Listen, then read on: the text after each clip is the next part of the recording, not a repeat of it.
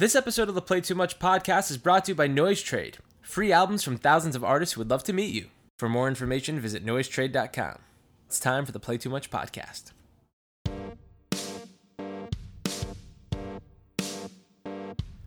Hello and welcome to the Play Too Much podcast, where we bring you real conversations with real musicians weekly. My name is P. Cruz.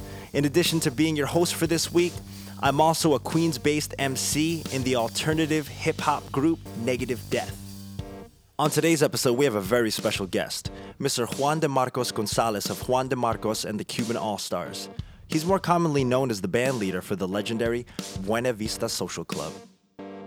Before we get to the interview with Mr. Gonzalez, here's what's new on Play Too Much. Our first session from the Field Trip 3 is now live. For those of you who don't know, the Field Trip is a session series where we bring our favorite artists on a journey to a unique location for a weekend of hanging out and playing music. But don't worry, no need for FOMO or fear of missing out, because we captured all the fun in a beautiful series of sessions. Field Trip 3 brought the Play Too Much crew and its artists to Speculator, New York. This week's featured performance is from Exit Post. Exit Post is Ken Herman's indie electronic pop project. Ken's Play Too Much article gives us an insight into his EP, Nami, along with his view of the whitewashing of Japanese culture in relation to his project, his personal identity, and pop culture. His session was filmed next to a frozen lake at Oak Mountain Ski Resort, and you could check it out at Play Too Much on YouTube or playtoomuch.com. If you like what you hear, you can purchase Exit Post's EP out now digitally via Newlywed Records. And before we get to the interview with de Marcos Gonzalez, I just wanted to shout out an EP that I've been listening to nonstop. It's called Down Talk, and it's by an MC named Lucy Camp. Even though it's short time wise, it feels like it has the depth of a full length album. Giving you a I'm gonna make it. Kissing you is ruin, I'ma did soul search. Gotta find me first. I believe that begins when I hating on my culture. Say it through a gender. We're fucking all the way from Monaco, December. I just always bring it up to make sure you remember. I'm not the one I promise you you could do better than you did. Now we're sitting like, nah, we used to never wanna split. Like, fuck marriage right, so we never wanted kids. Like, fuck parents right, oh, they never wanna live. Lucy Camp is just a really talented MC all around. Her flow is, is great. She's a talented lyricist, very introspective on this EP, and every time I listen to it, I get something new out of it. Right now, it's available on lucycamp.bandcamp.com, and it's pay what you want, so I definitely recommend checking it out. I hope you enjoy it. Without further ado, here's Chris's interview with the amazing Juan de Marcos Gonzalez. This episode was recorded at Astoria Soundworks in Queens, New York. It's an affordable practice studio located in Astoria, Queens, with a helpful and friendly staff. Visit AstoriaSoundworks.com if you want to visit New York's best studio. All right, here we go.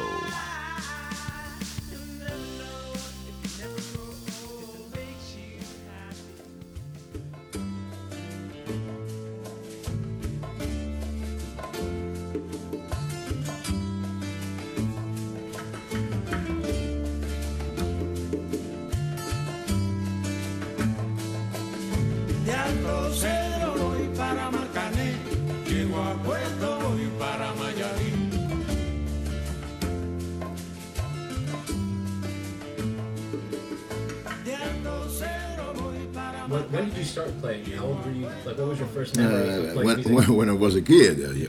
I grew up in a neighborhood of musicians. Uh, my daddy used to be a lead singer for several important bands. I mean, song bands, traditional Cuban bands, in, during the 30s. But he didn't want me to be a musician. You know, he wanted me to be a real professional, to go to university and become a lawyer, a doctor, or whatever. But I had the music uh, with me. So I went to the conservatory. He was so happy when I was kicked off the conservatory because I went to high school and then I went to university. I became an engineer. Then I got a PhD Were you still playing music? Wow. Yeah, but I was playing music, you know. In the, initially, I was a rock and roll player, you know, because I was uh, wandered by the the great rock and roll of my times. I'm talking about the 70s. Right. I wanted to be a rock and roll player, but at a certain point of my life, I realized that the only thing, the only way I had to make it was to turn my eyes to my own roots because I, I could not project to the future but standing on my roots. So uh, I became uh, a traditional musician, and we founded in uh, 1976, the first band of young guys performing traditional Cuban music. The, the name of the band is Sierra Maestra. It's a classic Cuban band, very famous. We were number one in Cuba for five years, which is very difficult because Cuba is a very competitive country. But we were number one. We were on top for five years, and it was amazing. Very nice times. But at the same time, I was studying at the university and then teaching at the university and performing music. In 1990, my daddy died in March of 1990. In July 1990, I became a full-time musician because I, I gave him what he wanted.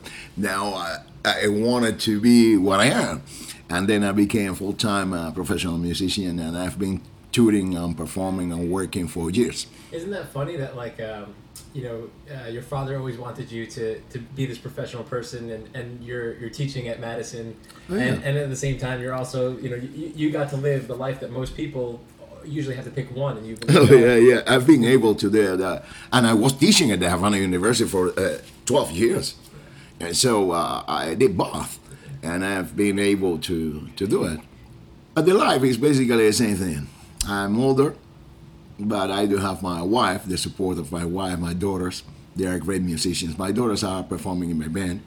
I actually I, I do have uh, my older one, Gliceria, is an orchestral conductor, but she's a, a black Afro-Cuban lady, so she dances a lot and she she plays the vibraphone. She's a classical piano player, and but he also plays tumbaos and salsa and uh, all kind of Latin jazz, all kind of music. And uh, What's the feeling like when you see your family on stage with you? uh, I'm so happy, man. I'm so happy because I, you know, I'm going to tell you a secret. I didn't want my daughters to be musicians as well.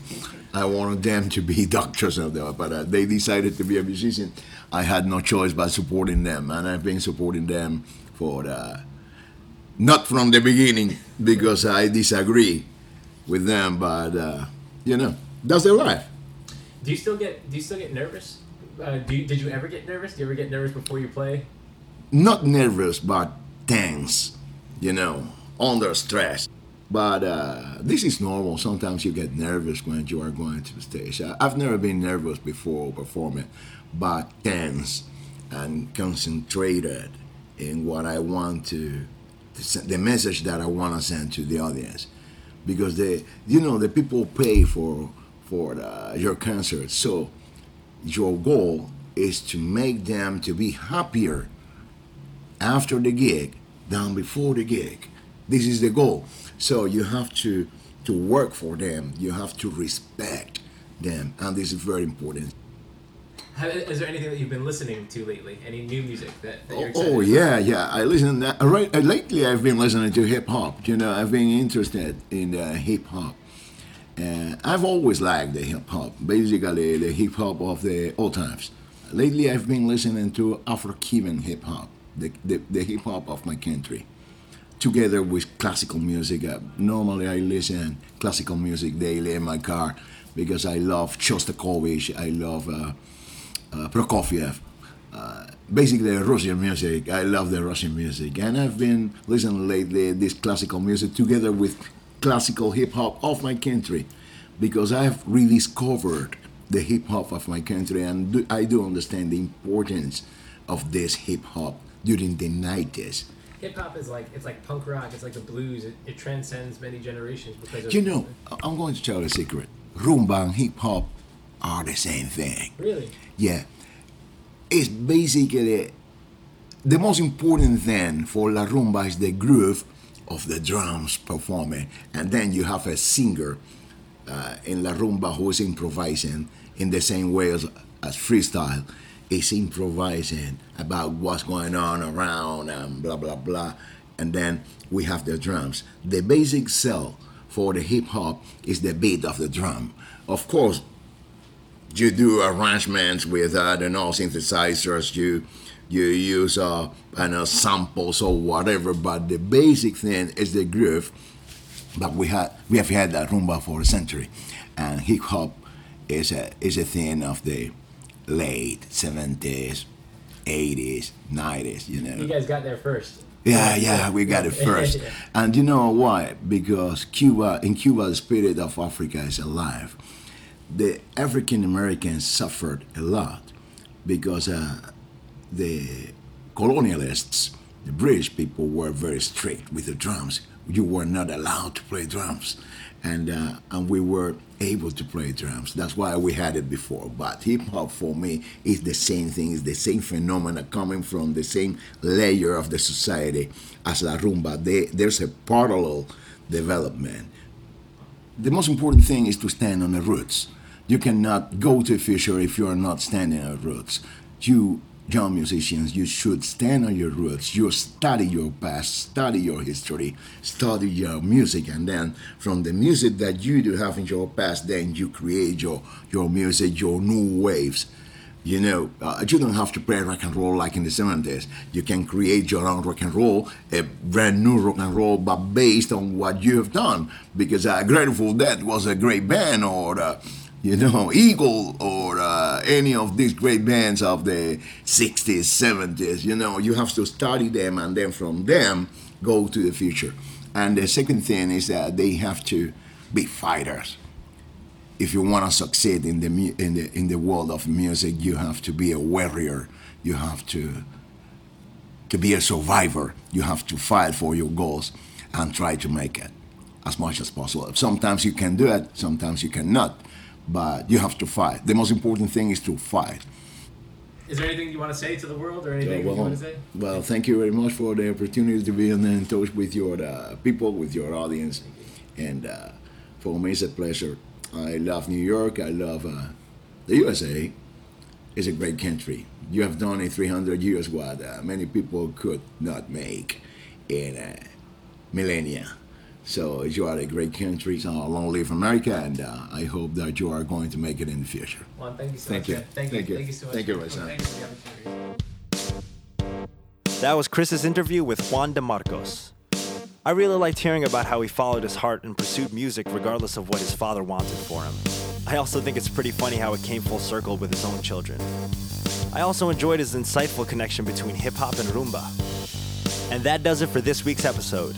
Be sure to rate and subscribe to the Play Too Much podcast on iTunes.